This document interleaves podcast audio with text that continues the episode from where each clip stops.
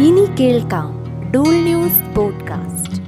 ഇലക്ഷനൊക്കെ അല്ലേ നമുക്ക് നാഞ്ഞു പിടിക്കണ്ടേ കോൺഗ്രസേ? ഓ എന്തോ നാഞ്ഞു പിടുത്തം. ഇലക്ഷനൊക്കെ അതിന്റെ വഴിക്ക് നടന്നോളൂ. അല്ല അത് ശരിയാ. പക്ഷെ നമ്മൾ ഈ ഗ്രാസ് റൂട്ട് ലെവലിലുള്ള പ്രവർത്തനങ്ങളും ക്യാമ്പയിനിങ് ഒക്കെ ശക്തിപ്പെടുത്താതെ എങ്ങനെ വോട്ട് പിടിക്കും? എടോ അതൊക്കെ വലിയ മെനക്കടാ. ഇവിടെ എണീക്കണം പുറത്തു പോകണം വോട്ടർമാരെ കാണണം വെയിൽ കൊള്ളണം.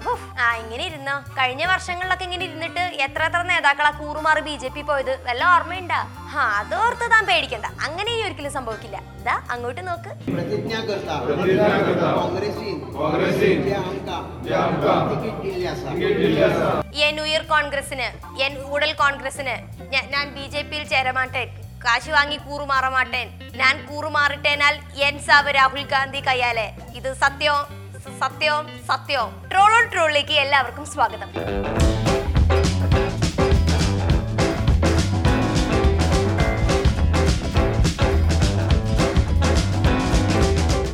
എന്റെ ശിവനെ ഇത്രയും ഗതികേട് നീ ശത്രുക്കൾക്ക് പോലും കൊടുക്കരുതേ. കോൺഗ്രസിൽ നിന്ന് കഴിഞ്ഞ ഇലക്ഷനിൽ ഉണ്ടായ പോലെ നേതാക്കൾ കൂറുമാറി ബി ജെ പിയിൽ പോവാതിരിക്കാൻ ഞങ്ങൾ കൂറുമാറമാട്ടേൻ കാശ് വാങ്ങമാട്ടേൻ ഒറ്റക്കെട്ടായി പ്രവർത്തിക്കുവേൻ എന്നൊക്കെ പ്രതിജ്ഞ എടുപ്പിച്ചേക്കുന്നു. കോൺഗ്രസിന് വോട്ട് ചെയ്യുന്നത് ബി ജെ പിക്ക് വോട്ട് ചെയ്യുന്നതിന് തുല്യമാണ് എന്നൊരു പരദൂഷണം ഇന്നും ഇന്നലെയും തുടങ്ങിയതല്ല. അല്ല അതാണല്ലോ പതിവ്.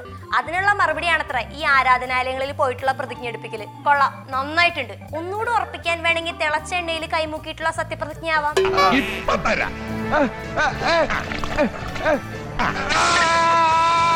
തരാം രണ്ടായിരത്തി പതിനേഴിലെ നിയമസഭാ തെരഞ്ഞെടുപ്പിലെ ഏറ്റവും വലിയ ഒറ്റകക്ഷിയായിട്ടും ഗോവയിൽ സർക്കാർ രൂപീകരിക്കാൻ കോൺഗ്രസിന് കഴിഞ്ഞില്ല. കാരണം അമ്മാതിരി ആയിരുന്നില്ലേ കോൺഗ്രസ് എം എൽ എമാരുടെ കൂട്ടത്തോടെയുള്ള കൂറുമാറ്റം? അതായത് ഗോവയിൽ പതിനേഴ് എം എൽ എമാരുണ്ടായിരുന്ന കോൺഗ്രസിന് നിലവിൽ രണ്ടുപേര് മാത്രമാണ് അവശേഷിക്കുന്നത്. അപ്പൊ പിന്നെ നേരെ ചൊവ്വയുള്ള പ്രവർത്തനം നടന്നില്ലെങ്കിൽ കർത്താവിന്റെ നാമത്തിലോ രാമന്റെ നാമത്തിലോ അള്ളാഹുവിന്റെ നാമത്തിലോ സത്യം ജയിക്കലേ വഴിയുള്ളൂ. മതപരമായ സ്ഥലങ്ങളിൽ കൊണ്ടുപോയി ഈ സത്യം ജയിക്കലും ഏത്തമിടിക്കലും ഒക്കെ ഒരു തരത്തിലും ഭരണഘടനാപരമായി ബാധകമായ കാര്യമല്ല. അതുകൊണ്ട് ഇത്തരം സത്യപ്രതിജ്ഞകളെ കുറിച്ച് എന്തെങ്കിലും ഗൗരവം പാർട്ടിക്കുണ്ടെങ്കിൽ അത് ഭരണഘടനാപരമായി ചെയ്യേണ്ടതാണ്. അല്ലാതെ അമ്മച്ചിയാണ് സത്യം എന്ന് പറയിച്ച് ജനങ്ങളുടെ വിശ്വാസം നേടിയെടുക്കുക എന്നൊക്കെ പറഞ്ഞാൽ അതൊരു വല്ലാത്ത ഗതികേട് അയ്യോ ദാരിദ്ര്യം. അല്ല ഈ സംഭവം കണ്ട് ചിരിക്കണോ കരയണോ എന്നറിയാതെ നിൽക്കുകയാണ് ജനങ്ങൾ കാരണം ഈ കൂറുമാറ്റം കോൺഗ്രസിനെ സംബന്ധിച്ച് വലിയൊരു വിഷയമായിരിക്കുകയാണ്. രണ്ടായിരത്തി പതിനാലിൽ കേന്ദ്രത്തിൽ ബി ജെ പി അധികാരത്തിലെത്തിയതിനു ശേഷം കഴിഞ്ഞ ഏഴ് വർഷത്തിനിടെ കോൺഗ്രസിൽ നിന്നാണ് ഏറ്റവും കൂടുതൽ സ്ഥാനാർത്ഥികളെയും എം പിമാരെയും എം എൽ എമാരെയും നഷ്ടമായിരിക്കുന്നത് രണ്ടായിരത്തി പതിനാലിനും ഇരുപത്തൊന്നിനും ഇടയിൽ നടന്ന തെരഞ്ഞെടുപ്പുകളിൽ മൊത്തം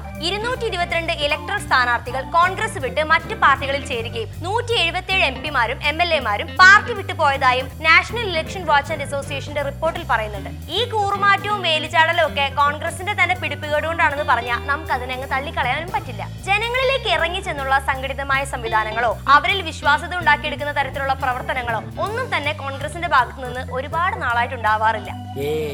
അവിടെ തിക്കും തിരക്കും ബഹളവും ചെളിയൊക്കെ ഇതുപോലെ സ്വസ്ഥമായിട്ട് ഇരിക്കാൻ പറ്റില്ല സമാജ്വാദിയെ പോലെയുള്ളവർക്ക് ഈ മാർഗംകളിയുടെ ആവശ്യമില്ലാത്തതും അതുകൊണ്ട് തന്നെയാണ് അതിനിർണായകമായ ഘട്ടങ്ങളിൽ കോൺഗ്രസ് വിട്ട് ബി ജെ പിയിലേക്ക് പോയ ആളുകളിൽ യു പി എ സർക്കാരിലെ മുൻ വിദേശകാര്യമന്ത്രി എസ് എം കൃഷ്ണ മുൻ കേന്ദ്ര വൈദ്യുതി മന്ത്രിയായിരുന്ന ജ്യോതിരാദിത്യ സിദ്ധ്യ ടെക്സ്റ്റൈൽ മന്ത്രിയായിരുന്ന റാവു ഇന്ദ്രജിത് സിംഗ് എന്നിവർ വരെ ഉണ്ടായിരുന്നു. കുറേ വർഷങ്ങളായി കോൺഗ്രസിന്റെ മുഖ്യമന്ത്രിമാരായി പ്രവർത്തിച്ചിട്ടുള്ള ഒരുപാട് നേതാക്കൾ പൊടിയും തട്ടി ബി ജെ പിയിൽ പോയിട്ടുണ്ട്. ഉദാഹരണത്തിന് നാരായൺ റാണെ. കൊങ്കൺ രാഷ്ട്രീയത്തിലെ തന്നെ കരുത്തനായ കോൺഗ്രസ് നേതാവും മഹാരാഷ്ട്ര മുൻ മുഖ്യമന്ത്രിയുമായിരുന്ന നാരായൺ റാണെ രണ്ടായിരത്തി പത്തൊമ്പതിലെ സംസ്ഥാന നിയമസഭാ തെരഞ്ഞെടുപ്പിന് മുന്നോടിയായി ക്യാബിനറ്റിലെ തന്റെ സഹപ്രവർത്തകനായ ഹർഷവർദ്ധൻ പട്ടേലിനോടൊപ്പമായിരുന്നു ബി ജെ പിയിൽ ചേർന്നത്. അതുപോലെ തന്നെ കോൺഗ്രസിന്റെ ഉത്തർപ്രദേശ് മുഖ്യമന്ത്രിയായിരുന്ന മുതിർന്ന നേതാവ് എൻ ഡി തിവാരി ഭാര്യയ്ക്കും മകനുമൊപ്പം കുടുംബസമേതമായിരുന്നു രണ്ടായിരത്തി പതിനേഴിൽ ബി ജെ പിയിൽ ചേർന്നത്.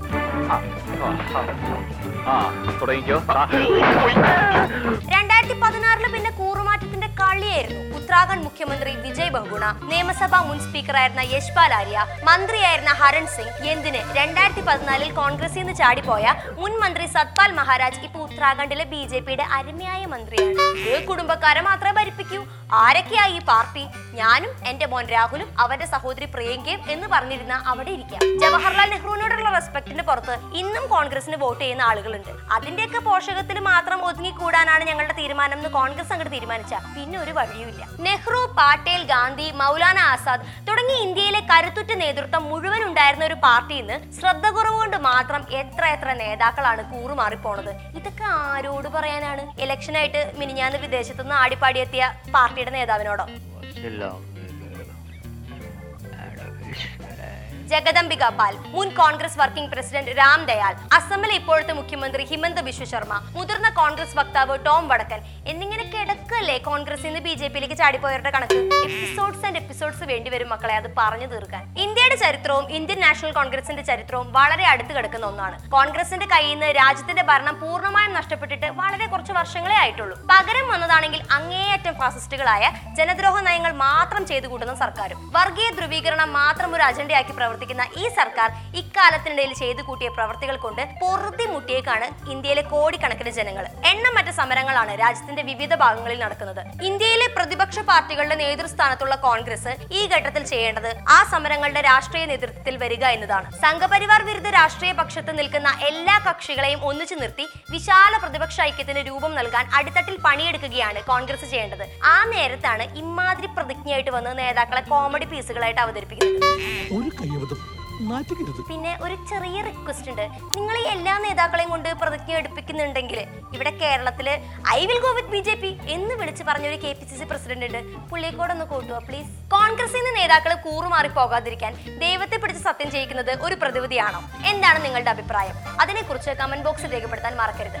ഈ എപ്പിസോഡ് നിങ്ങൾക്ക് ഇഷ്ടപ്പെട്ടെങ്കിൽ തീർച്ചയായും ലൈക്ക് ഷെയർ ആൻഡ് സബ്സ്ക്രൈബ് എങ്കിൽ അടുത്ത എപ്പിസോഡിൽ കാണാം.